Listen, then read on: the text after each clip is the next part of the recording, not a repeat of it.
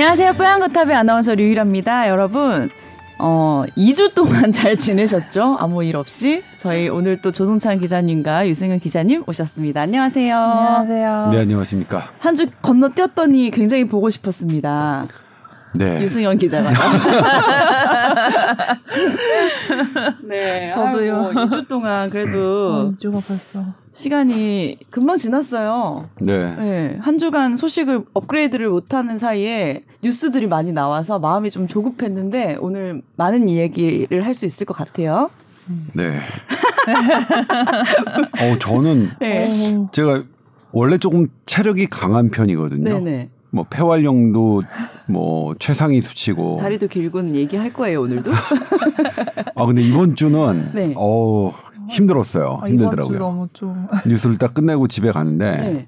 어우 이거 뭔가 이제 어 이- 체력적으로요? 예 이게 좀어 쉬셔야 되는 거 아니에요? 2주를 쉬었는데 더 쉬셔야 돼. 아니, 너무 이번 주에 매일 음. 매일 리포트와 음. 출연 출연. 그럼 뽀얀 거탑은 여러분들이 이제 못 만났지만 네. 뉴스 통해서 더 바쁜 시간 보내셨어요. 네. 근데 이제 어. 제가 이렇게 바쁘게 나오는 거는 음. 상황이 안 좋다는 거잖아요. 그러니까 제가 네, 네 맞아요. 어, 라디오도 하는데 라디오 이제 김태현의 정치쇼를 매주 목요일 날 하는데 그게 이제 코로나 브리핑이거든요. 그래서 매번 할 때마다 코로나 브리핑이 빨리 없어지기를 음. 어 그러는데 이제 우리 뽀얀 거탑도 이제 코로나 얘기 그만하고 음. 다시 예전처럼 이제 다양한 예, 주제를 다양한 가지고. 주제를 가지고 네. 재밌는 음, 그런 재밌는 소재도 최근에 많거든요. 네. 정말 특히 제가 좋아하는 뇌와 관련된 어, 다양한 어우 정말 막 이런 그런 것들 얘기들 재밌는데, 그죠? 음. 예를 들면 우리의 자유 의지는 과연 있느냐? 제가 뽀얀 거탑에서 말씀드렸을 때는 현재 내과학은 자유 의지를 설명할 여지가 없다. 이미 다 정해져 있는 거다. 그거는 이제 물 그 물리학의 법칙과 뭐 동일하죠. 지금 우리가 시 공간을 뭐 얘기하는 시간과 공간이 하나의 개념이라는 거 알고 계시죠? 예? 저는 처음에는 무슨 말인가 했는데 이 얘기를 선배님한테 자주 그렇죠. 들으니까 자주 약간. 감이 잡혀요 예. 이제. 그렇죠.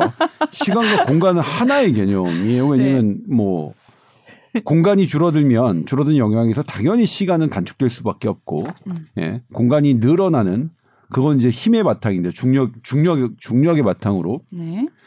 근데 그런 그런 개념에서 사실 지금 현재 시간 과거와 현재와 미래를 우리는 어 과거의 어떤 일에 의해서 현재가 결정되고 네. 현재의 어떤 일에 의해서 미래가 결정된다 이렇게 우리가 다 알고 있지만 물리학자들은 그렇게 생각하고 있지 않거든요. 음. 그러니까 대표적인 표현이 시간은 얼어붙은 강이다. 음. 강은 강인데 얼어붙은 강, 흐르지 않는 음. 강이라는 표현인데 음. 그 개념이 사실은 뇌과학에도 그 적용되고 있었거든요. 근데 보니까 제가 코로나 때문에 정신없는 사이에 작년에 네. 이게 논문이 나왔어요. 어.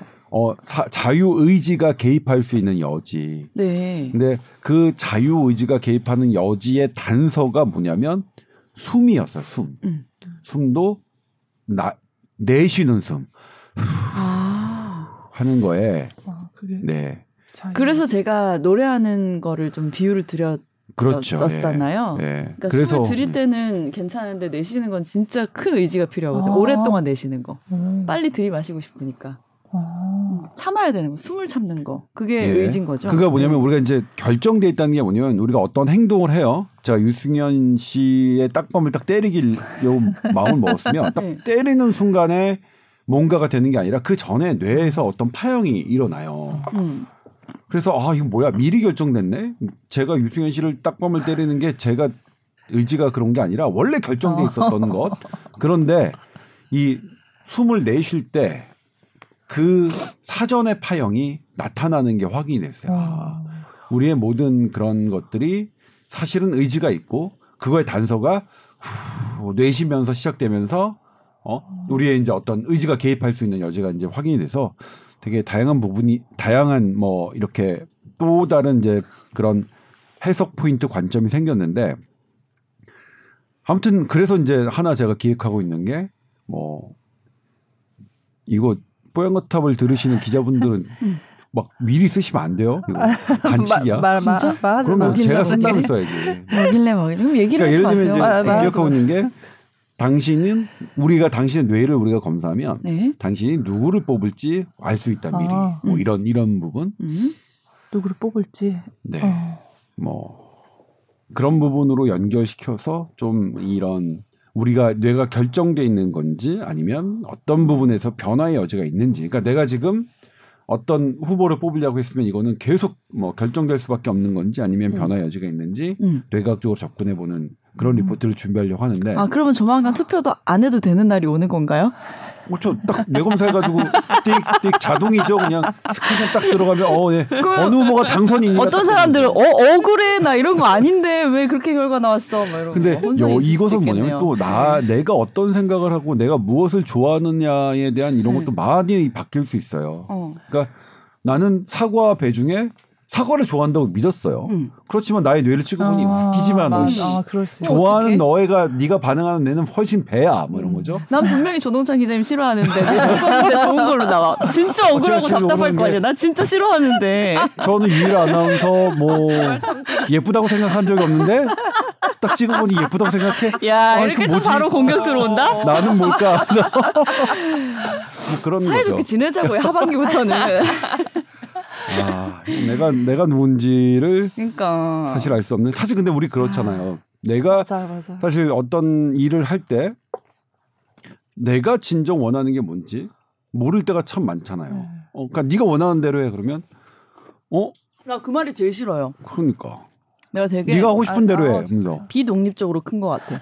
어릴 때부터 엄마가 해주고 뭐 남들이 하라는 걸 따라서 하고 시키는 대로 하고 이게 익숙해져서 보통 야, 부유한 집에서는. 그런 그런 식으로 아니 전형적인 그 한국 교육 받은 네, 학생들의 그러니까 특히 한국의 이래요. 부유한 집이죠. 너 이미 다 갖춰놓은 대로 넌 따라와. 부유한 진짜 나 그거 너는 게 엄마 아빠처럼 부유해질 거야. 진짜 누가 진짜 이 얘기 듣고 내가 정말. 돈이 많은 걸로 착각하더라고요. 저 진짜 빚도 많고 지금 통장 0원이에요. 0원이란 거는 지금 내야 될 돈이 마이너스가 지금 준비돼 있어요. 다음 달에 또 나가야 될 게 많다는 듯이.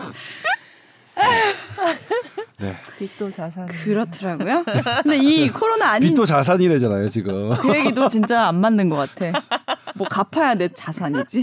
왜냐하면 은행에서 빚을 그냥 아무한테나. 꿔주지 않잖아요. 충분한 어떤 음. 그러니까 현금이죠 빚이라는 건. 근데 유동 그러니까 비유동성 재산이 충분한 사람에게만 아주 많은 유동성 그냥 자금을 SBS 근속해가지고 개인 신용으로 지- 지금 구체적으로 얘기할까? 아 저도 저도 뭐냐면 개인 신용으로 1억 저도 받았는데 최근에 이제 그거 못 갚고 어떤 있고 돈이 한 필요해서 10년간. 대출을 받았는데 SBS 신용으로 그렇게 안 돼요. 야 그리고 삼성카드 그거 뭐 리볼빙 제도 있더라고요. 안 네. 갚아도 계속 이렇게 쌓여가는 거 아니 마이너스. 그거는 워낙 많이 쓴 분들에게 특별히 주어진 혜택이겠죠. 아 답답해 진짜. 아, 너무. 선생 네, 선배님 돈좀 선생님. 꿔주세요. 돈 좀 빌려주세요. 아니 내 얘기하다 왜 돈 얘기가 됐지?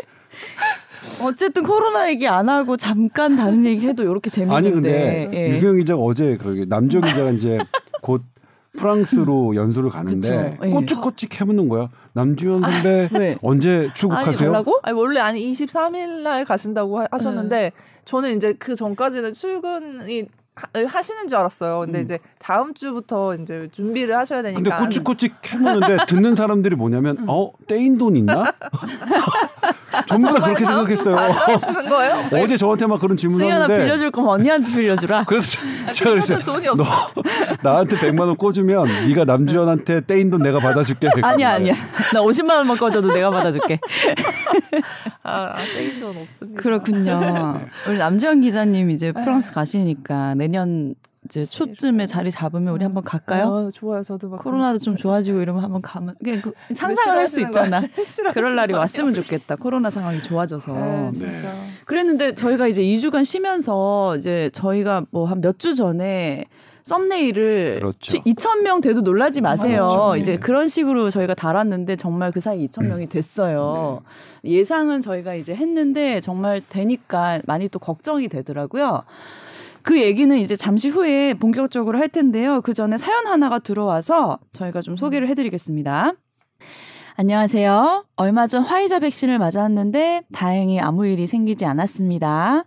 주사 맞은 어깨를 3일째 쉽게 올릴 수 없고 마치 무방비 상태로 주먹을 세게 맞은 후에 통증이 계속되는 듯한 느낌입니다. 아, 저도 똑같은 이 느낌이었어요. 어, 왼쪽으로 맞았는데 왼쪽 가슴 부위에 한 3, 4일째 계속 통증이 있었어요. 근육통처럼. 음. 한편으로 얼마 전 30대 청년이 백신을 맞고 사망한 뉴스 듣고 아버지께서 슬퍼하는 인터뷰 들으니까 어 그분은 왜 하필 그런 고통을 겪어야 하는지 하늘이 원망스럽기도 했습니다. 다 같은 마음이실 것 같아요. 자, 그런데 이제 사연 보내주신 부분은 이 부분인데요. 우리 아이 이야기입니다. 허벅지에 화염상 모반이라는 게 생겼습니다. 태어날 때부터 있었는데 지금까지 영유아 검진이나 소아과 갔을 때 물어봐도 병명도 모르고 그냥 지켜보자는 의견뿐이었는데 우연히 피부과에 들렸다가 화염상 모반이라는 걸 알게 됐습니다. 이게 아빠인 제 다리에도 비슷한 게 있는데요. 결국엔 아빠가 딸에게 몹쓸 유전자를 넘겨준 셈인 것 같아요. 피부과 의사 선생님은 큰 병원에 가보라고 했는데 레이저 시술로 제거한다는 이야기를 본 것 같은데 아이라서 쉽게 할 수술도 아니고 특별한 증상도 없지만 딸아이 허벅지에 딱 보이는 위치에 있어서 반바지만 입어도 노출이 되다 보니까 뭔가 하기는 해야 될 것 같은데 어떻게 하면 좋을까요? 하고 물어보셨어요. 음. 사진도 보내주셨는데 사진이 이게 넓은 있구나. 붉은 반점처럼 보이네요. 그죠? 네, 네. 네. 네. 허벅지. 근데 사실 저희 아이들도 이제 요런 비슷한 증상이 있어서 음. 제가 같은 고민을 하고 있는 처지거든요. 아, 지금 예, 저희 아이들은 요 점이 아니라 카페오레 점? 아, 그 네. 제가 병원 많이 가봤는데 딱히 없어질 네. 수 없는 병, 아니, 음. 점이라고 하더라고요. 네. 아빠랑 아들 둘이랑 다 똑같이 있어요. 저희는 온 몸에 있어요. 얼룩 얼룩 젖소처럼. 어, 근데 보기에 참 안 좋잖아요. 근데 음. 제가 딸이 없어서 다행이다 이런 생각도 했었어요. 사실은 음. 아들들은 뭐 그냥 그렇죠. 괜찮겠지. 아들들이야 뭐. 네. 네. 근데 또 따님이시니까 또 많이 신경 쓰이실 것 네, 맞아요. 같아요. 얼굴에 요만한 거 나도 신경 네. 쓰이는데, 근데 이게 8년간 이제 그냥 소아과에서는 지켜보자고 하셨다고 했는데 어쨌든 화염상 모반이 맞으면은 요즘 레이저를 하면은 좀 치료가 될 수 있는 거라고 생각을 하시면 되고 네, 좀 좋아질 수 있나요? 에, 하면은 좋아진다고는 돼 있어요. 근데 이게 한 번으로 좋아지는 게 아니고 지금 사진을 보니까 네. 아주 또 넓지도 않은데 아주 작지도 어. 않아서 근데 이 사진만으로는 뭐 제가 진단을 내리긴 그렇고 피부과 선생님 보시기에 화염상 모반이 맞다고 보셨으면은 네. 이제 레이저를 하시면 되는데 이거 대학병원에 가셔도 되고 이거 요런 혈관종 종류를 전문으로 하는 그런 피부과들도 있어요. 밖에 대학병원 밖에 그런 쪽으로도 알아보셔 갖고 하면 되는데 뭐한 10번까지 또 하는 걸로 돼 있더라고요. 하면은 확실히 좋아지는 증상이 좋아지는 건 있나요? 어, 한 사례들을 보면 많이 좋아진 사례들이 많아요. 뭐 100%라고 할 수는 어, 다행이다. 없어도. 네. 그리고 옅어지기만 해도 좀 괜찮잖아요. 어, 네. 그 여자 아이라서 진짜 더 신경이 쓰이실 것 같은데 네. 본인 사진도 올려주셨는데 이게 이제 딸에게 물려준 네. 거 아버님은 다리털이 많아서 잘안 아, 보이세요. 어, 아버님 다행히 잘 안 보이세요. 일이 아닌데 죄송합니다. 어, 네네.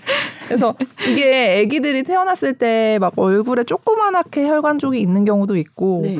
또 저희 애는 음. 뒤에 이렇게 또 빨간 점이 목 뒤에 어. 되게 크게 있어서 네. 저는 이게 뭐지 이제 애기 음. 애기니까 잘 몰라서 이제 소아과 선생님한테 여쭤봤더니 그건 이제 연어반이라고 음. 음. 크면서 없어지는 거라고 하는데 아직도 음. 약간 남아 있어요 세 돌이 지났는데도 네. 근데 옅어지긴 하더라고요 근데 네. 화염상 모반은 그냥 둔다고 없어지는 종류는 아니고 음.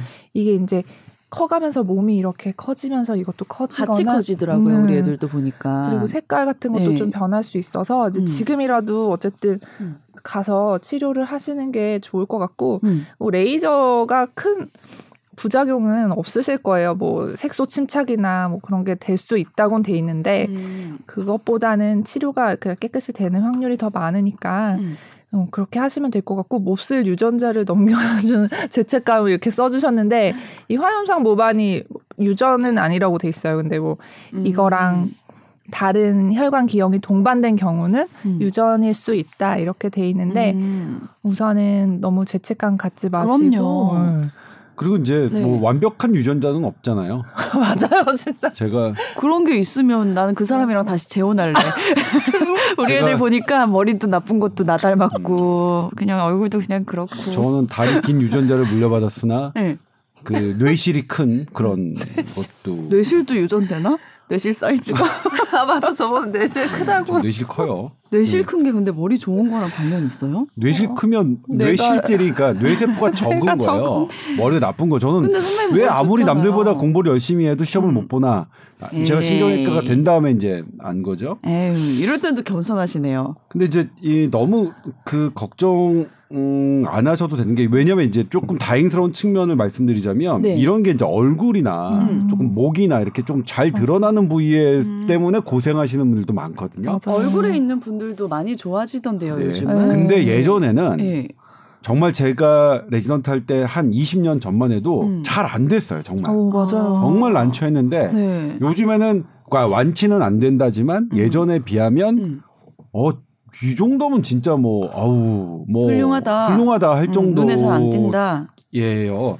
근데 지금 유승현 기자가 얘기했듯이 음. 화염성 모반이 맞다면 음. 근데 피부과 진단은 진짜 어렵거든요. 음. 정말 어려요. 피부과 진단 똑같이 그러니까 저는 맞아요. 뭐냐면 피부과 진단을 아예 못 내려요. 음. 제가 보기엔 똑같은데 다르다고 음, 하세요. 뭐가 달라? 어. 아무리 봐도 저는 모르겠어요. 예. 예. 저는 모르겠어요. 예쁜 사람 안 예쁜 사람은 제가 바로 보면 아는데 피부과 병변은 진짜 모르겠어요. 그러니까 피부과 선생님들은 같은 점이어도 이거는 김이다, 이거는 점이다, 어, 뭐. 이렇게 분류하면서 보시긴 하더라고요. 예. 다르고. 그래서 그게 맞는지는 이제 다시 한번 확인이 필요할 테지만 어쨌든 음. 피부과 선생님, 선생님이 맞, 뭐 그렇게 진단을 하셨으니까 맞을 테고 예전에 비하면 음. 와, 정말로 많이 그러니까 뭐 잘못된 유전자 이런 생각은 네. 하실 필요는 없을 것 같아요. 음. 아, 근데 부모. 그 다리털 안 간 게 어디예요? 왜 그러세요, 진짜. 나 다리털 되게 많다 여잔데 아, 맨날 제모예요. 아빠 닮아서. 근데 머리털은 별로 없어. 네. 그렇습니다. 머리털은 노화일 수 있다니까요. 노화. 원래도 없었어요. 처음부터 많은 게 아니라. 아무튼 저희 아이들은 온몸에 얼룩덜룩 있는 수준의 점이거든요. 음. 얼굴에도 있어요. 근데 음. 다행히 진짜 보이는 볼 부분에만 음, 없어서 없어. 이마에도 엄청 큰 거 있고 턱에도 엄청 큰 거 있고 어. 그래서 저도 좀 이게 좀 레이저로 가능하면 지워보고 싶긴 하던데 음. 좋은 방법 혹시 알게 되면 알려주세요. 어, 근데 이 아래아 한글 파일에 사진을 이렇게 붙이는 기능이 있나요? 어, 이, 전 이런 거 진짜 못하는데 뭐 문서에 이거 사진 붙여넣기 붙이고. 거예요? 붙여넣기. 어, 전 특히 아래아 한글은 도저히 못 쓰겠어요, 잘. 어, 저는 그래서 MS 워드를 주로 쓰는데 네. 아래 한글에 이렇게 사진을 붙여 이렇게 딱 깔끔하게 한번 붙이시는 배우면 거고. 어렵진 않으실 거예요. 붙여넣기 하면 될 것 같은데. 한번 도전해 보세요. 알겠습니다. 네. 분명히. 좋아질 수 있는 방법이 네. 기술이 또 점점 좋아지면 네, 레이저도 더 예, 점점 생길 수 좋아지고. 있으니까 아이가 또 다 컸을 때쯤엔 더 좋은 방법이 나타날 수도 있고 네. 큰 걱정은 안 하셔도 될것 네, 네. 같은데. 사실 뭐, 예, 뭐 생명에 진짜 건강에 해를 끼치는 게 아니라면 그럼요. 뭐 예쁘게 봐주는 사람 많을 테니까. 그러니까 제가 아이들이 어, 스트레스를 받을까봐 어, 항상 웃으면서 대수롭지 않게 얘기해 주는 거를 제가 항상 초점을 맞췄거든요. 네. 야, 그거 너 아빠 닮아서 어, 이제 어, 아빠 자식이라는 표식이야. 너 형도 있고 우리 둘째 너도 있고 다 있는 우리 가족의 어, 표식이야. 하하 웃으면서 이거 있어도 이뻐. 항상 긍정적으로 이렇게 얘기해 줬는데 되게 좋은 엄마. 예. 되게 심각하게 중요한 부분인 음, 것 같아요. 맞아요. 어떤 생각할까 봐요. 예. 아이들이 어떤 이제 길 가다 넘어질 수 있잖아요. 네. 넘어졌는데 넘어진 걸 가지고 음. 너왜 네. 주의 깊게 못해? 뭐 이렇게 해서 어. 그 넘어진 것을 부정적으로 아이가 느끼게 음. 하는 것과 괜찮아 음, 일어서면 음. 돼 일어섰지 안 다쳤지 괜찮아 음. 넘어질 수 있어 이렇게 어떤 음. 긍정적으로 하는 것은 되게 중요한 개념이거든요. 그래서 그렇게 이것도 긍정적으로 뭐 음. 긍정적으로 말씀해 주시고 네. 병원은 뭐 당연히 그러시니까 음. 이제 우리 뽀얀거탑 그럼요. 청취자니까 네. 당연히 뭐 그러시리라고 믿지만 네. 그렇게 해 주십시오. 그러니까요. 자, 그러면 오늘 또 그동안 못 나눴던 코로나 업데이트된 기사들 쭉 한번 얘기를 해볼 텐데, 일단 2,000명도 넘어가고 계속 이제 증가 추세고, 델타 변이 바이러스에 대한 걱정도 있고, 백신이 이제 효과를 발휘하지 못하는 건 아닌가, 이런 것들. 그런데 8월 말 9월쯤에 더 최악의 상황이 올 수도 있다. 이런 기사 보도를 하셨어요. 얘기 좀 해주세요. 어떤 상황인지. 네, 이제 우리나라 4차 대유행이 6월 22일 날 시작됐거든요. 네. 요- 그런데 어, 우리나라의 예측을 하려면 다른 나라들이 어떻게 변했는지 진행됐는지를 살펴보는 게 이제 하나의 키가 되는데 음. 이스라엘과 영국 보니까요.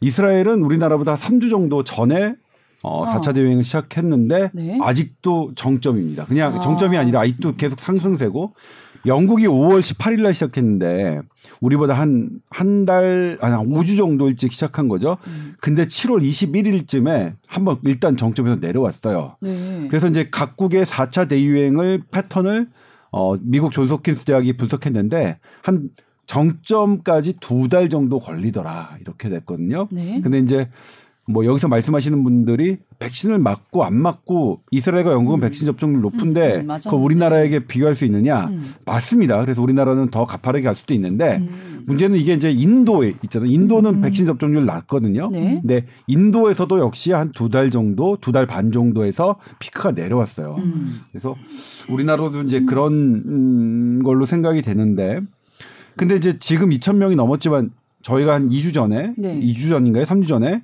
2천 명 오더라도 놀라지 마세요라고 했던 음. 게 2천 명이라는 숫자는 그 당시 낙관적으로 봐도 2천 명은 음. 넘게 넘는다고 나왔고 네. 비관적으로 보면 더 많이 가죠. 근데 음. 지금이 비관론의 시작인지 낙관론의 시작인지는 조금 더 지켜봐야 돼요. 2천 명이 실은 어 8월 5일부터 8월 11일까지의 그래프대로 쫙 올라가는 선상에서 2천 명이라면 아 이거 뭐 정점에서 5천 명이 훌쩍 넘을 것 같은 느낌이 들고 음. 만약 다시 조금 8월 초처럼 꺾이는 추세라면 3천 명 이내에서 3천 명을 넘지 않는 선에서 그래프가 그려지기도 하거든요. 그래서 조금 봐야 하는데 음. 아무튼 이 4차 대유행은 뭐 그렇다. 그런데요. 지금 전체 환자 수를 제가 이제 제가 계속 요즘에 자주 하는 게 이스라엘, 영국, 미국, 프랑스, 독일 이런 나라들과 비교하거든요. 네. 우리나라만 보면 유승현 기자가 이제 한번 기사를 했지만 4, 4차 대유행 되게 심각해요. 1차, 2차, 3차 때와 뭐 차원이 다르게 높고 큰 그래프인데 다른 나라랑 비교하면요. 어마어마하게 훌륭한 그림입니다. 네. 음. 인구 100만 100만 명당 기준으로 다시 인구 표준화를 하더라도 연령별 표준화를 하더라도 네. 우리나라 그래프 다른 나라랑 비교하면 어마어마하게 좋은 거죠. 제가 어제도 정부 관계자와 전문가님들을 만나서 했던 얘기가 네. 제발 우리 대한민국 국민 탓하지 마라. 음. 어? 그리고 맨날 뭐, 뭐 어떤 일부의 일탈 행위를 들어서 이렇게 국민들이 나태해져서 2천 명 왔다. 뭐 이렇게 급속도로 퍼진다. 이렇게 하는 게 주된 그 발언들이었잖아요. 정부 브리퍼들의. 네. 제가 그랬어요. 당신들은 여기 여기에 모인 사람 우리도 우리도 그렇지만 월급 그대로 받아서 음. 사는데 지장은 안 받았어요. 좀 불편했죠. 네. 그런데 자영업자들은 사실 지금 1년 넘게 사는데 지장을 받고 있거든요. 근데 사는데 지장 없는 그런 교수님들, 공무원님들이 계속 아 조금만 더 하시 뭐 굵고 짧게 한다는 때는 언제고 예? 뭐 그런 말은 쏙 들어가고 계속 뭐 아주 무덤덤하게 더 연장해야 됩니다. 더 강력한 조치해야 됩니다. 뭐 더 연장하거나 더 강력한 조치하더라도 우리를 포함한 아주 잘 사는 잘 사는 사람들은 우리 SBS가 보도했지만 코로나가 정말로 이분화 시켰잖아요. 잘 사는 사람과 못 사는 사람들. 우리나라만 나타나는 게 아니라 이미 미국, 영국에서도 다 보고가 됐어요. 코로나19의 이런 사회적 거리두기, 강력한 사회적 거리두기가 사회적 약자를 더 침몰시킨다고. 네. 그런데 거기에서 상- 사회적 강자라는 전문가들과 이런 분들이 계속해서 뭐 한다는 거 지금은 선, 저는 어떠냐면 솔직히 말해서 좀 역겨워요. 역겨워요. 그래서 어쨌든 전반적으로 우리나라 상태는 2천 명 어쨌든 환자를 누, 낮추는 게 중요하고 네. 여러 지금 중증 환자들도 증가하고 있고 아직은 여러 개 있지만 이런 이게 더 나빠지면 어 그런 위기가 닥쳐올 그런 신호들도 있기 때문에 되게 주의해야 되지만 이런 것을 막 국민들 탓을 하며 당신들이 잘못한 거니까 당신들 거리두기 더 하고 더 강력한 조치할 거야라고 함부로 말하는 사람들은 아, 너무 너무 싫어요. 너무 너무. 네. 너무 너무 분노가 뭐 음, 치밀고 제발 그런 소리는 뭐 당, 그러니까 사실 그럴 거면 우리도 월급 깎아야죠. 깎아서 뭐 이렇게 좀 고통 분담하고 그래야죠. 계속 뭐 코로나 안 걸리는 거는 그분들은 솔직히 말해서 코로나 걸리는 게 본인한테 해로운 건지 내가 지금 당장 굶어 죽는 게 해로운 건지 모르는 판단에 맞아요. 계속 먹고 살기 걱정 없는 사람들이 계속 뭐 한다 뭐 한다 하는 거 그럴 여력이 없다. 그럴 지금 특히 우리나라에서 사회적 약, 약자 경제적 약자인 분들은 그럴 여력이 없으니까 한가한 소리 한 그렇게 아 뭐 연장하면 돼요. 더 강력하게 하면 돼요. 이런 한가한 소리 하지 하지 좀 그만했으면 좋겠어요. 네. 그러니까 뭐냐면 제가 어제 정말로 많이 어 화를 냈는데 코로나와 공조는 이게 이제 신종감염병 중앙 임상위원회의 한 교수님이 말씀한 코로나의 공조는 한가한 소리가 아니라 네. 절박한 거다. 음. 왜냐하면 맞아. 너무나 위, 위 그러니까 위급한 상황인데 음. 얘랑 어쨌든 얘를 멀리 이 나쁜 놈을 멀리하는 거는 불가능하니까 음, 네. 지금 현재 얘는 어쩔 수 없이 인정하고 음. 가장 급한 불부터 끄자라고 음. 말씀하시고 그러니까 코로나의 공존을 어제 중수본의 보건복지부 대변인 그리고 중수본에서 했듯이 사회적 공존 코로나의 공존 고려하지 않겠다고 했죠. 정말 한가한 분들이에요. 음. 정말 사회적 약자, 사회적 어그 취약계층을 의 이런 헐떡임 이런 것들을 전혀 느끼지 않고 음. 어떻게 고려하지도 않고 있습니다. 고려해야죠. 지금 이것 때문에 굶어 이게 지금 막 헐떡거리는 분들 네. 지금 CPR 해야 될 환, 판국인데 네. 정말 한가하기 짝이 없는 음. 중수본의 브리핑이었고 음. 그걸 고스란히 받아쓰는 우리 기자님들 음. 아 물론 다 이, 이 요즘에는 이제 그렇진 않아요. 근데 일부 기자님들은 또 고스란히 받아 쓰시더라고요. 그게 맞는 것. 조금만 취재해 보면 우리나라 사실 신종감염병 중앙임상위원회는 정부가 인정한 최고 컨설턴트 그룹 아닙니까? 서울대병원과 국립중앙의료원에서 음. 어 그런데 하나도 취재하지 않고 이런 것들이 어떤 의미를 갖고 어떤 맥락이 있는지 확인하지 않고 기사 쓰는 거는 저는 지금은 그거는 되게 에, 뭐라고 할까 어 되게 자, 큰 잘못이라고 생각해요. 음. 저도 사실 뭐냐면 제가 누누이 말씀드리지만 2020년 2021년 코로나 팬데믹에서 저를 포함한 이, 이 분야의 기자들은 상당히 분명히 흑역사에 기록된 부분이 분명히 있을 거다. 음. 너무 정부 브리핑에 어. 의존했고 제가 백신 공급 이랬 괜찮다 이랬다 이랬다 정부 이렇게 밝혔다 뭐 수도 없이 얘기했는데 결과적으로 뭐, 하, 뭐 오늘 어 미국에. 가신대요 모더나 공급 지원에서 항의하시러 네. 근데 실질적으로 조금만 취재해 보면 어 그 항의가 항의 방문이 전혀 의미 없고 사실 우리 국민을 위한 어떤 뭐 액션에 불과할 가능성이 되게 높은데도 음. 그래도 이제 우리는 막 그걸로 항의를 방문하면 대단히 뭔가가 있을 것 음. 같은 음. 그런 기사들도 나오고 있어서 네. 아무튼 그런데 아무튼 그렇습니다. 그러니까 선배님이 지금 뭐 이제 델타로 인한 4차 대유행이 좀 더 정점은 조금 있다 올 거고 어 그런 얘기도 해 주셨고 또 이게 코로나에 대한 공존에 대한 부분 많은 분들이 이제 버틸 대로 버티면서 이 부분에 대한 논의도 필요하다 생각하지만 정부는 지금 선을 그었다. 네. 이제 추, 쭉 얘기를 해 주셨는데 우리 유승현 기자님도 같이 취재를 하셨으니까 네, 좀 네, 네. 추가로 또 얘기를 해 주세요. 근데 이게 이제 복합적인 요인이 지금 정부에서는 이게 그러니까 방향을 전문가들은 그냥 공존하자, 편하게 가자, 그냥 독감처럼 우리 그냥 일상생활 하자 이거는 아니거든요. 사실 네. 이원적으로 살펴볼 필요가 있고 음. 이제 한쪽으로는 어쨌든 확진자 수가 늘어나면 지금 중증도나 입원하는 환자의 비율은 되게 많이 줄었어요. 비율로 따지면. 근데 절대적인 수는 환자 수가 급증하면은 얘도 같이 따라서 늘 수가 있는 거기 때문에 막 병상이 부족하거나 하면 또 의료 체계가 붕괴가 올 수가 있고 왜냐하면 코로나 환자가 중증이 많아지면 수가 많아지면 어쨌든 다른 중환자를 또 케어해야 되는 의료진이나 이런 게 부족해질 수 있으니까 네. 그런 거는 충분히 확충을 하고 또 백신 접종률은 접종률대로 빨리 올리되 이제 그런 이렇게 확진자 수에만 집착하지 말고 공존을 하는 방향으로 가자 이렇게 하는 건데 네, 정부는 이제 정부는 왜 선을 긋는 건가요? 정부는 아직 확진자 수가 잡히지 않고 있고 네. 백신 접종률이 낮다는 이유로 음. 이제 추가적인 방역 대책에 대해서 고민을 계속 하고 있고 검토를 음. 하고 있다고 밝히고 있는 상태예요. 왜냐하면 또 그 입장은 음. 지금 사실 옛날에 저희가 4단계 5단계 체계였을 때 네. 2.5단계에서 어떻게 했는지 혹시 기억이 나시나요? 얘기해 주세요. 그때 막 카페도 네. 잘못 가고 시간도 이렇게 제한이 9시 막 이렇게 더 짧았고 네. 그때는 헬스장도 못 갔잖아요. 저희가 뭐 헬스장이나 그런 실내 체육 시설 못 가고 이제 또 그런 거 운영하시는 분들이 거리로 나와서 이제 또 힘듦을 토로하시기도 하고 배달을 하시면서 생계를 이어가시기도 하고 막 이런 상황이었는데 지금은 또 그게 가장 강력한 4단계에서는 또 그런 시설을 이용할 수가 있게 되고 또 실내 체육 시설 이런 데서도 또 감염이 또 계속 나오고 있어요. 집단 감염이.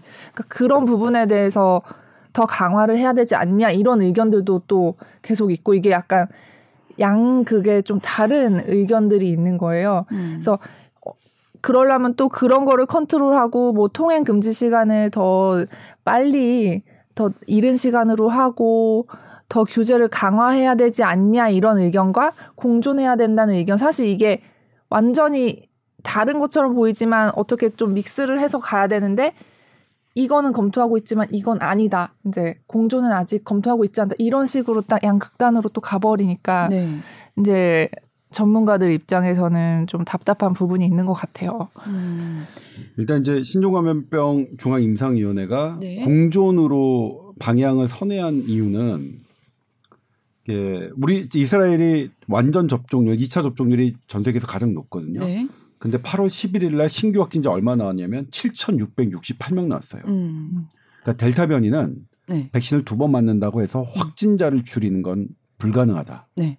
영국도 지금 마찬가지고요. 음. 그러니까 확진자는 우리가 아무리 노력해도 줄일 수 없다. 음. 그런데 이스라엘의 특징은 뭐냐면 그렇게 환자가 느는데 사망자는 여전히 매우 낮습니다. 음. 그러니까 어 환자가 늘어도 사망자가 확 줄면 어 그러면 그건 우리가 대처할 수 있는 거죠. 그러니까 뭐 예를 들면 정말로 위급하고 해야 될 게 너무 많고 하는 건 뭐냐면 가장 중요한 일 그리고 가장 우리가 할 수 있는 일을 하자는 게 공존의 개념이에요. 네. 그러니까 지금 정부 당국자는 음.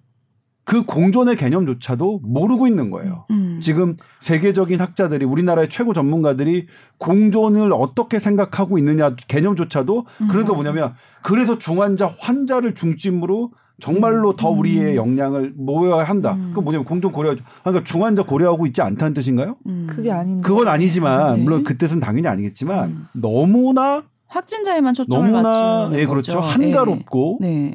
너무나 이 업데이트가 안 돼 있고 너무나 세계적인 추세 모르고 너무나 델타 변이를 모르는 음. 그런 발언들이에요. 근데 이제 어떤 얘기까지 나오냐면 네. 델, 델타 변이는 사실 전파를 막는 거는 불가능하겠다라는 얘기까지 나와요. 그래서 그래요? 계속 어예 계속 음.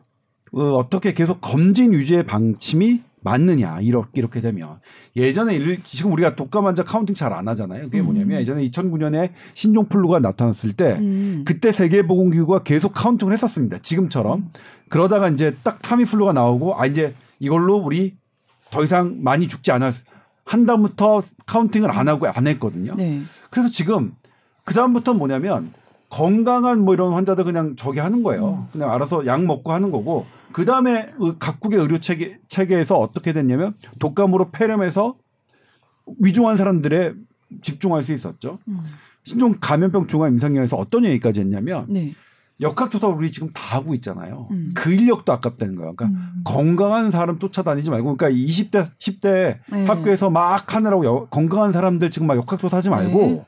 그 중에서 위험한 사람들만 음. 그러니까 그 주변에 고위험군 만약 만성질환자 고령자 이런 분들이 가족이 있는 사람들만 철저하게 해서 거기서 고위험을 선별해서 집중으로 하는 음. 그렇게 바꿔야 된다는 거예요. 그러니까 뭐냐면 역학조사 하지 말라는 게 아니에요. 네. 지금 우리 환자 수 이렇게 늘어가니까 역학조사가 무한대로 늘려도 지금처럼 하면 안 되니까 그러지 말고 음. 그 인력을 가장 중요한 데 하자는 거예요. 음. 그런데 지금 뭐냐 아니야 우리 그냥 다 할 거야 이거잖아요. 그럼 어느 게 더 한가한 소리예요. 음. 정말 한 공존 고려하고 있지 않다. 정말 방역 당국의 이, 이 이번 우리 지금 코로나 4차 두, 그 대유행을 바라보는 정말 안일한 마음이 고스란히 드러난 거죠.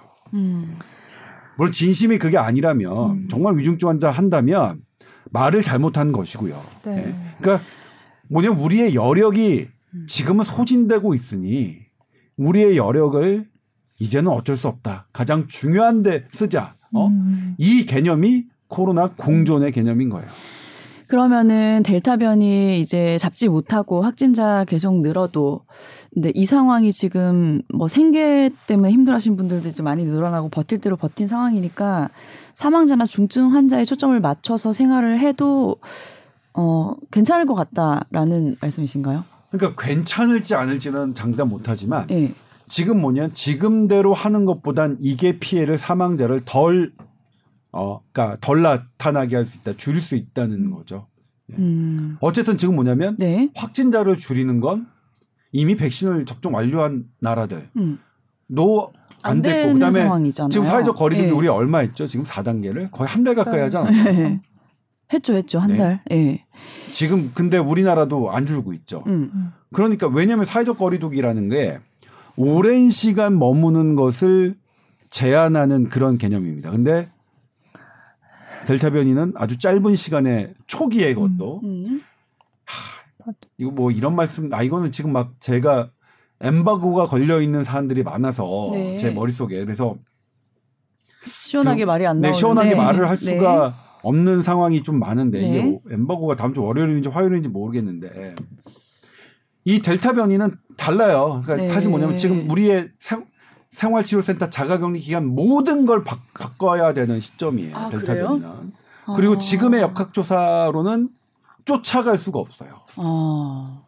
그게 이제 그거를 뭐 어떻게 제가 더 저 제가 그럼 사실은 뭐 백신을 많이 이제 빨리 더 많이 맞아야 되는데 이것도 사실은 소용이 없는 얘기일 수도 아니 근데 있겠네요. 백신을 맞는 거. 맞는 네. 거는 어 예를 들면 어 방어율이 지금까지는 좋다고 돼 있는데 네. 지금 더 최근에 나오는 것들로는 음, 방어율은 모르겠고 모르겠다. 어. 그런데 하나 확실한 건 뭐냐면 증상?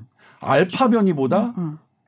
델타 변이의 중증 예방률은 오히려 더 높아요. 운이 좀- 왜 그런지 아, 모르겠지만 증상 완화 이런 거네요. 예. 그러니까 중증으로 빠지는 확률은 사망 피하는 확률은 이상하게 음. 알파가 훨씬 잘 막았어요. 알파는. 음. 근데 중증 알파를에 대해서 중증을 예방하는 확률이 음.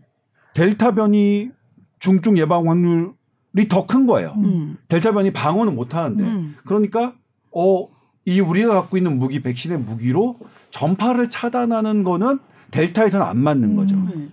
오히려 중증 환자를 관리하는 체, 체계가 어, 과학적으로도 맞고 네. 그리고 전반적인 우리의 여력도 그렇고 음. 그리고 어제 또 그런 얘기도 나왔어요. 어, 소아과 하시는 분인데 30년 동안 감염병을 했지만 네.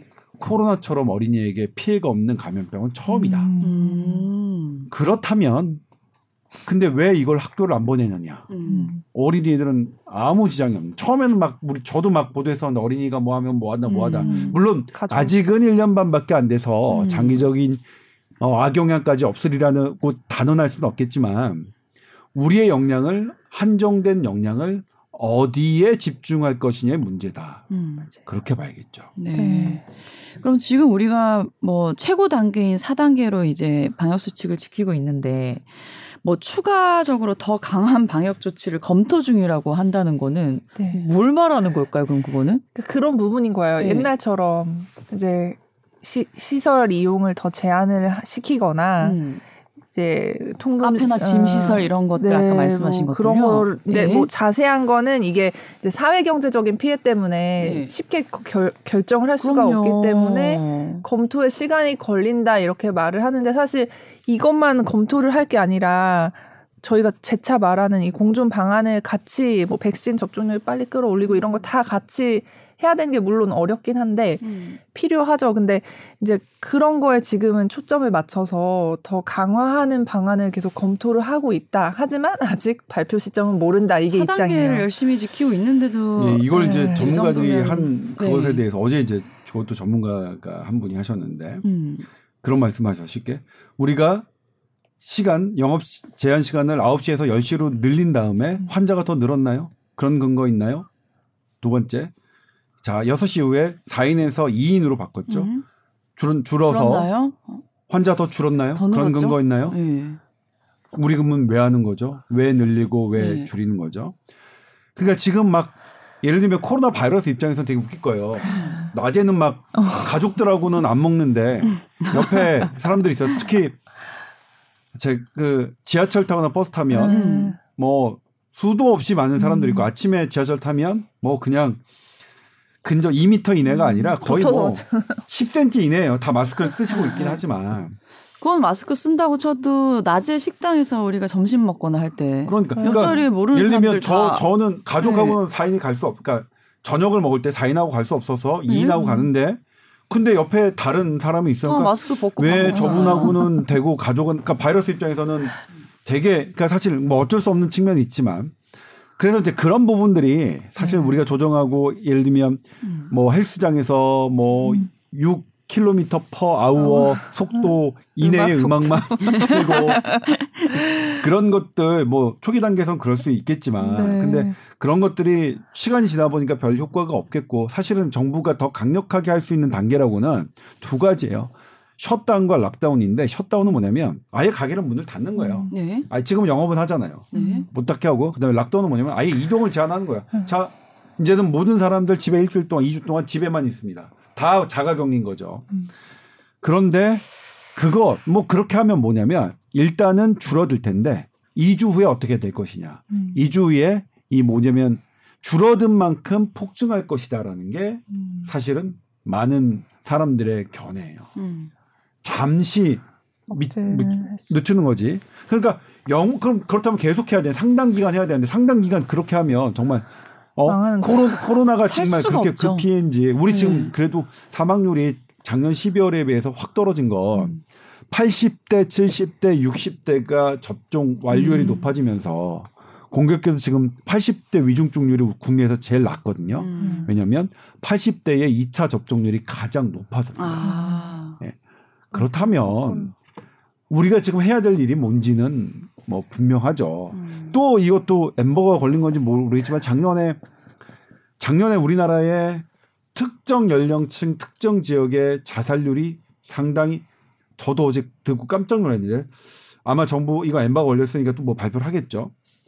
상당수 조금 증가했어요. 음. 그러면 이제 뭐 추정이 되는 거잖아요. 이게 음. 이 강력한 사회적 거리두기의 피해. 그러니까 지금은 모든 리스크를 다 고루 생각해서 가장 적은 리스크에 타는 거죠. 우리가 지금 리스크를 아예 안 어, 걸지 않을 수는 없으니까. 그러니까 저는 저 어제 정말 너무 화났던 게 그런 말도 했어요. 그랬고 아니 그러면 코로나 안 걸리는 게 죽고 사람들이 뭐 이렇게 뭐 뛰어내리고 한강 뛰어 이런 거는 괜찮은 건가요? 그런 거는 속 안 상하세요? 왜, 왜 감염병 전문가니까 그런 거는 상관없으세요? 너무 너무 지금은 하나만 생각, 가, 그러니까 감염병만 생각할 수 있는 문제가 아니에요. 맞아요. 이거는 서울 임- 신종감염병 중앙임상위원회는 감염병 중앙임상위원회인데도 분명히 선언하셨거든요. 지금은 감염병만 생각할 수 있는 단계를 이미 지났다. 음. 예? 그러니까 아 그런데 이제 그건 문제예요. 그런 정말로 어, 전문가들 사이에서는 전문성이 의심받는 사람이 음. 기사의 인터뷰는 가장 많이. 등장하는 게 대한민국 언론의 가장 큰또 어, 맞아요. 어두운 점이에요. 이건 저를 비롯해서 왜냐면 기자들 일하다 보면 우리 유수영 기자 금방 하겠지만 일단은 쉬운 사람이 편하잖아요. 취재하기 그쵸. 말해주고 그쵸. 전화 잘 받는 사람이 하는 거니까. 맞아요. 근데 그런 거에 너무 우리가 익숙해져. 그러니까 정부는 왜 정부 거를 그대로 쓰냐? 맨날 그냥 말해주니까 묻지 않아도 맨날 브리핑해 주잖아요. 하루에 두. 번씩. 아. 그러니까 매- 무조건 모든 방송사 뉴스에 정부의 주장이 두 번씩 들어가는 거예요. 주구장창, 주구장창. 맞아요. 맞아요. 예. 우리 또 제가 이제 이거는 한국 언론진흥재단에서 제가 발표하면서 이제 제가 이번에 세계 기자 대회 제가 하- 한국 기자 대표 발제자였잖아요. 거기서 그 했던 말인데 네. 그 우리나라의 그 QR 코드 있잖아요. QR 코드. 음. QR 코드가 우리 우리 SBS도 포함해서 MBC KBS에서 QR 코드를 하겠다 할 때 지금도 하고 있잖아요. 음. 방송사 전부가 QR 코드 이렇게 하는 겁니다. 정부의 발표에 맞춰서 네. 중계를 타면서 이렇게 했습니다. 네. 네. 근데 제가 어떤 토론에 갔는데 법대 교수님이 저한테 그 조기자, 근데 QR 코드는 불법인 거 알아요?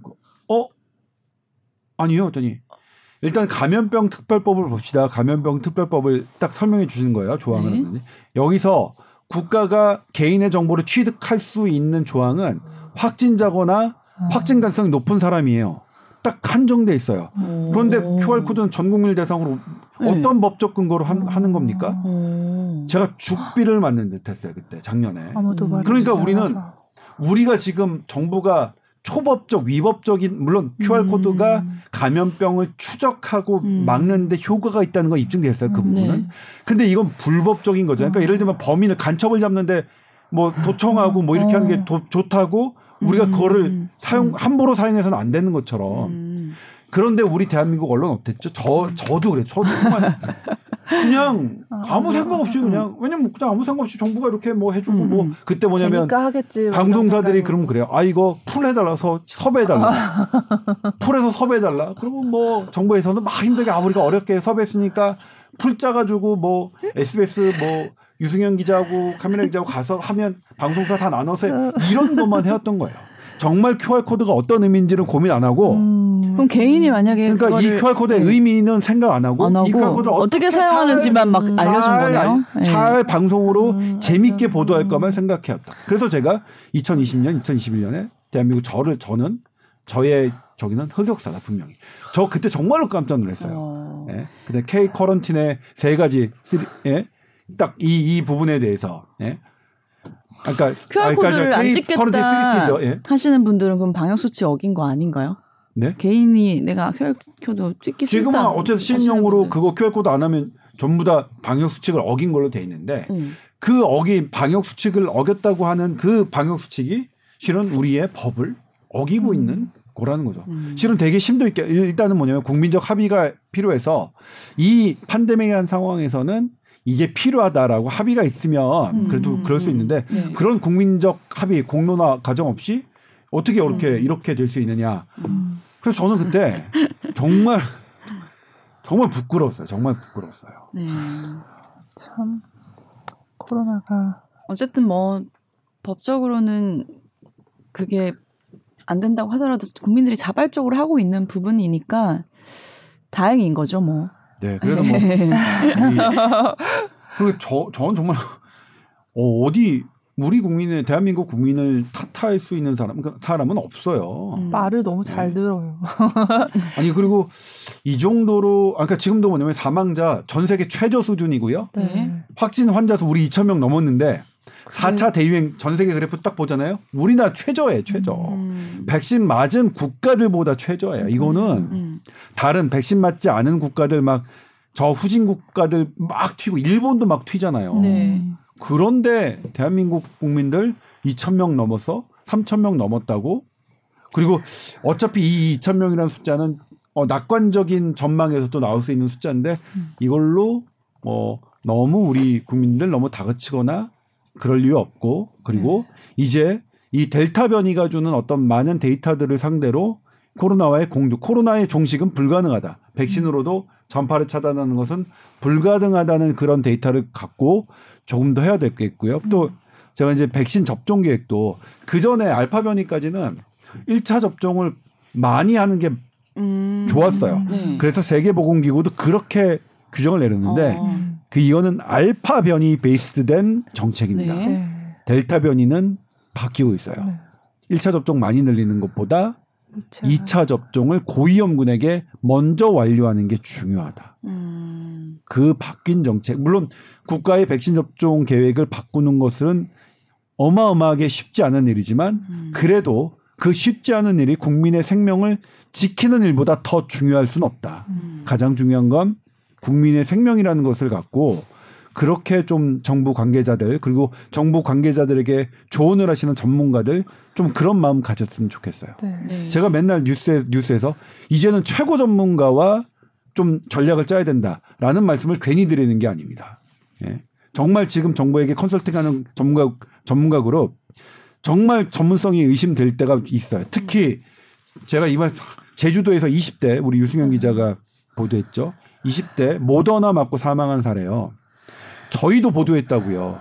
모더나 사망 사례 있다고 네, 혈전증. 그 전에 그리고 제주도의 그 의사 선생님도 그, 음. 그 논문 보고 의심 어, 의심했고 거기에 역학 조사관도 의심했는데 음. 질병관리청이 처음에 의심 못했고 근데 질병관리청만 안 했으면 사실 질병관리청 막 뭐라고 할 수 있겠지만 질병관리청이 전문가 자문 회의를 거쳤는데도 그 전문가란 분들이 아 아니야. 못오나니까 그랬대요. 세상에 세상에. 정말 그 얘기 좀 자세히 해주세요. 이게 네. 20대 여자분이 자녀 백신을 맞으신 거예요. 네네네. 건강했던 분이 자녀 백신을 맞고 혈전증 증상이 발생해서 이제 뭐 응급 수술을 받고 이제 의사들이 보기에 이제 이 혈소판 감소성 혈전증이라고 하잖아요. 그냥 얀센이나 아스트라제네카 네. 맞고 생긴 부작용 중에 하나요. 하나로 이제 흔히 알려져 있는데 어, 근데 이, 사- 이 사람 모더나에 맞았지만 그게 의심이 되는 거예요. 네. 혈소판도 떨어져 있고 뭐 그 기준들이 막 있어요. 음, 혈전증이 있고 뭐 영상 검사를 했는데 그런 소견이 있고 그래서 이거를 그 부작용에 맞는지 검사 뭐 PF4라는 그 검사를 하는 게 있어요. 그거를 하려면 질병관리청에 의뢰를 해서 음. 이제 검사를 해야 되는데 되는데. 아예 그거는 아 이건 모던하기 때문에 아니다 그렇게 된 거예요. 근데 이게 제주도 그 방역 당국에서 네 차례 아세 차례 요청을 했나 음, 그랬는데 계속 처음에는 처음에 이분이 내원했을 당시에는 해명 자료를 냈어요. 질병관리청에서 보도가 나가니까 처음 내원했을 당시에는 혈소판이 떨어지지 않았었다.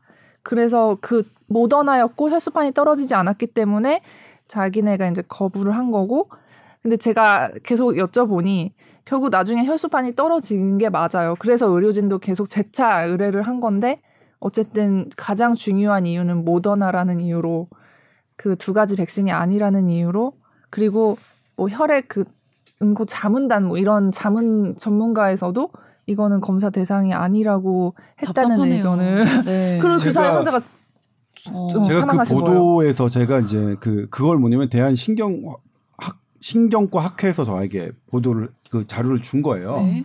그래서 그때 이제 그걸 하시는 교수님이 뭐라고 말씀하셨냐면 모더나 드물긴 하지만 음. 모더나도 생, 그러니까 모더나 파이자 mRNA 백신도 네. 생길 수 있으니 왜냐하면 기전이 그 특정 항체가 PF4라는 항체가 갖고 있는 사람에게 어떤 백신이 혈관으로 침투될 경우에는 그렇게 생길 수 있는 것 같다. 음. 네. 그렇기 때문에 막는 게 이제 혈관으로 침투하지 않도록 백신을 접종하는 방법 음. 이런 방법과 그다음에 이게 모더나도 얀센 파이자보다는 훨씬 드물지만 생길 수 있으니 이런 증상이 나타나면 반드시 병원에 가야 된다. 음. 빨리 치료를 받아야 된다. 음. 그리고 왜 이게 중요하냐면 일반 혈전증 치료와 백신 으로 생긴 혈전증 어, 치료가 완전히 그거 달라요. 달라요? 어, 완전히 달라요. 완전히 달라요. 지금은 백신 혈전증이라고 알면 의료진 치료진들이 초기에 그 하면 거의 사망하지 않아요 지금은 음.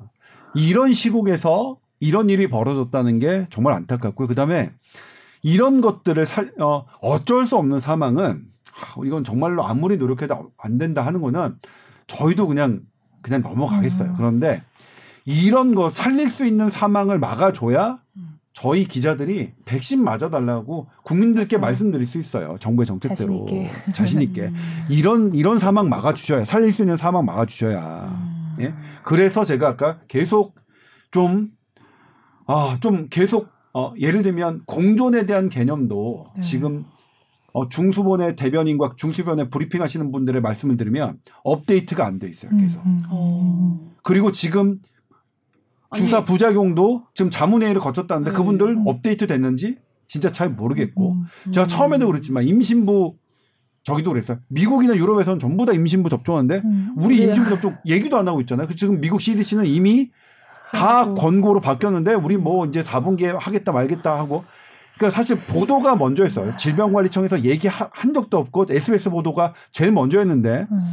그것도 저도 뭐냐면 제가 찾은 거 아닙니다. 저는 기자는 제가 저 신경외과 전문했는데 뭘 알겠습니까 감염병에 대해서 전부 다 저한테 제보하시는 분들 때문에 저도 알게 되는 음. 건데 그렇게 제보하시는 전문가들은 밖에 있고 기자에게 저, 저 같은 다- 어, 아무 힘 없는 기자에게 제보하고 정말 안에서 정책하시는 분들의 전문가들은 이런 거 생각도 안 하고 예? 밖에서 모더나도 TTS 생길 수 있으니 이런 주의해야 한다는 전문가는 밖에 있고 음. 안에 있는 전문가는 정작 왜 모더나에서 그랬을까요? TTS 의심되는 환자가 네. 아니라고 그러고. 하고 이러니까 정말 답답해 죽겠는 음. 거예요. 아, 그래서 이거가 이제 대대적으로 계속 보도가 되고 이슈가 되니까 네. 이제 한 국회의원분이 이런 거에 대해서도 그냥 음. 무조건 검사를 하게 하는 법안을 또 발의를 하셨 하, 하겠다고 하시더라고요. 근데 약간 이게 다 일이 일어나고 나서 하는 거라 좀 답답한 측면들이 있고, 음. 근데 또 조금 모순이 되는 거는 같은 mRNA 백신인 화이자 백신을 맞고서 의심된 사례에 대해서는 또 검사를 했던 거예요. 세 건 음. 정도? 음. 그래서 그럼 그건 왜 했냐 했더니 이게 인과관계를 분명히 밝혀서 뭐 이렇게 치료를 하고 뭐 이런 것보다는 네. 약간 좀 연구 목적이 있었다. 진짜 맞는지 보기 위해서 또 그런 말씀을 하시더라고요. 그래서 음. 근데 참, 그렇게라도- 참 말이 안 돼. 오. 듣는 사람이 음. 그 어, 얘기를 저 옆에서 유승용 기자 그날 있었는데 저 억장이 무너지더라고요. 그러니까 어. 제가 들어도 억장이 무너지는데 그 20대 여성 가족분들이 들으면. 정말 어 정말 대한민국 떠나고 싶을 정도겠어요. 그 그 아 정말 그러니까 뭐냐면 어, 예를. 들면 예. 저희가 아스트라제네카 첫 사망자 나올 때도 그렇지만 가족분들이 저 얼마나 욕하겠어요. 백신 맞아라, 백신 맞아라 했던 사람들. 그래서 이런 부분들은 진짜로 단 한 명이라도 아 정말 맞아요. 이렇게 어? 아 정말 그것도 그게 예를 뭐 들면 모더나의. 그런 혈전증이 보고가 안 된 상태라도 아 그래요? 아, 그래도 네. 아, 뭐 과학적으로 맞지 그런 뭐가 없지만 음. 해봅시다. 이래야 될 판국에. 이미 나와서 잘 논문까지. 떡하니 케이스 리포트까지 나와 있는 와, 와중에 그리고 신경과 학회에서 기자에게 이런 거 필요하니까 알려달라고 해서 인터뷰까지 다 나간 마당에 그리고 해당 제주도에 계신 의사도 알고 역학조사관도 음. 아는 마당에 이거는 정말 아휴, 그래서 참 안타까운 일이에요. 진짜, 진짜 문제예요. 왜냐하면 역학조사관들이 이제 의료진 의사로 구성된 경우 의사가 역학조사관을 같이 하는 경우가 많은데 네. 이제 이런 분들이 백신 부작용인 것 같다고 이제 얘기를 듣고 그거를 질병관리청에 보고를 하면 음. 이거를 이게 수용되는 비율이 진짜 낮대요. 다 우선 거부를 당하는 사례가 너무 많아서 답답하다. 이런 얘기를 이제 역학조사관 하시는 분한테 들었거든요. 근데 이것도 마찬가지 사례고 너무 사망이라는 큰 결과가 초래된 사례라서 이런 부분에 대해서 좀, 좀 저는 적극적으로 해줬으면 좋겠어요. 이게 제주도에 계셔서 그렇지 만약 서울에 어. 산, 사는 분이해서 기자들이 다 그 병원하고 이런 게 어. 있었으면 중계차 타고 했었으면 이렇게 넘어가지 않을 맞아, 겁니다. 맞아. 와, 너무너무 아 답답하고 정말 안타깝네요. 이 진짜. 부분은 이거 저는 아그 그날 뭐냐면 완전히 음. 그냥 어떠냐면 이제 아 이러면 어떻게 백신 맞으라고 해요 이렇게 그러니까 이게 그러니까요. 또 주- 지금 제가- 젊은 층은 화이자 모더나 음. 중심으로 간다고 그러니까 이런 사례를 보면 또 사람들이- 나 백신 안 맞아. 그래서 지금 이런 마음이 예약률 들수 있잖아요. 예약률 또 네. 떨어 좀 저조하다 이런 상태고 음. 어쩔 수 없는 거는 뭐 정말 뭐 불가피한 거는 어, 우리가 받아들여야겠지만 정말 제주도에 제주도 이때 여성 사례 오죽하면 제주도 역학조사관이 음, 그렇게 공식적인 브리핑을 맞아요. 어, 나는 의심했는데 질병청은 음. 거부했다. 이렇게 브리핑을 합니까? 같은 그분도 이제 의사이고 질병청한테 잘못하면 본인이 살아갈 길 얼마나 어려움을 예상하는데도 너무 화가 난 예? 거죠. 너무 화가 난 음. 거죠, 사실은. 음. 아, 저희 정도만 돼도 조금 공부하면 알 수 있는 것들이니까 전문가 그리고 중요한 위치에 계신 분들은 더 열심히 공부하고 연구하셔서 이런 일은 다시는 없었으면 좋겠네요, 정말로. 네, 좀 예. 제가 제가 저에게 조언해준 분들에게 물어봤더니 너무 안타깝대요. 정말 너무 안타깝대요. 음. 너무 너무. 근데 왜 그분들은 진짜로 이, 이 죽음 정말 시, 시리어스하게 생각하시는지 잘 모르겠어요. 음, 네. 그 자문하셨던 분들 아니라고 그렇게 하셨던 분들 예? 사실 명 사실 다 그거 회의록 밝혀야 되는 회의록 다또 저기거든요. 아 정말 그- 저는 그 정도라고 났어요. 이렇게 무책임하게 어 아니다 어 모던하니까 아니다라고 하셨던 분들 어 이름 다 다 적어놔야 돼요 사실은. 아니 이게 그리고 그런 보도가 나가면 설명 자료라고 아 아니다 우리는 이렇기 때문에 안 했다는 약간 해명 자료를 기자들한테 주시거든요. 네. 근데 거기다가 하나의 이유 내원 당시에는 혈소판이 이거보다는 높았다 이런 거를 해명 자료라고 주는 게 이게 또 그렇죠. 잘 모르는 기자는 또 아 그래 막 이유가 한 가지 더 있었네 그러니까 이렇게 받아들일 수 있거든요. 암이 어머나, 암이에요. 어머나. 근데 나중에 네. 이제 암에 지났는데 아니 처음에 왔을 때암 없었어. 그러니까 이- 암 환자 아니야. 이거랑 비슷한 개념이거든요. 음. 확실히 그 다음에 와서 아니었어, 뭐 암이 발견됐으면 거네. 암 환자인 거죠. 이게 네. 지금 내원 시간은 사실은 환자가 언제 온- 음. 왔느냐의 시간이지 내원 시에 이게 안 조건이 안 됐다고 아니라고 판단했다. 음. 근데. 나중에 보니까 기준에 맞았다. 이 이것도 사실은 그것도 참 옆에서 듣고 있자니 와 와 와. 네. 아휴, 너무 안타깝습니다. 네. 자, 이런 일 없어야겠고요. 없었으면 좋겠습니다. 이제 네. 두번 다시. 그런데 이런 일이 없으려면 음. 정말로 이런 좀 재정비를 해야 될 것 같아요. 예? 어, 정말로 재정비. 그러니까 예를 들면 근데 우리가 늘 이런 얘기 해도 계속 안 되고 있잖아요. 진짜 전문가들 이런 네. 것들을 잘 알고 감작하고 어 정말 아무것도 모르는 무지랭이 조동찬한테도 제보해 주시는 그런 전문가들이 정말 좀 정책에 가고 음. 이런 이 이런 이런 일들이 어 그런 그런 걸 모르는 분들은 사실 이제 뭐냐면 이건 저는 어떤 생각이 들었냐면 이 제주도 사건은 충분히 그 전문가 위원들이 교체할 만한 충분한 사유가 된- 된다고 생각해요. 네. 알겠습니다. 자, TOWR 골뱅이 sbs.co.kr로 메일 보내주시면 됩니다. 오늘 여기까지 할까요? 네. 마지막에 너무 뭐 슬픈. 제주도 네. 20대 얘기하니까 또 이게 또 음. 막 그러네요. 아. 마음이. 아, 네. 그러네요. 다음 주까지 별일 없이 지내시고요. 또 음. 다음 주에 더 많은 업데이트 소식들 전해드리도록 하겠습니다. 오늘 하루도 건강하게 보내세요. 안녕히 계세요. 감사합니다. 네, 감사합니다. 네, 고맙습니다. 음.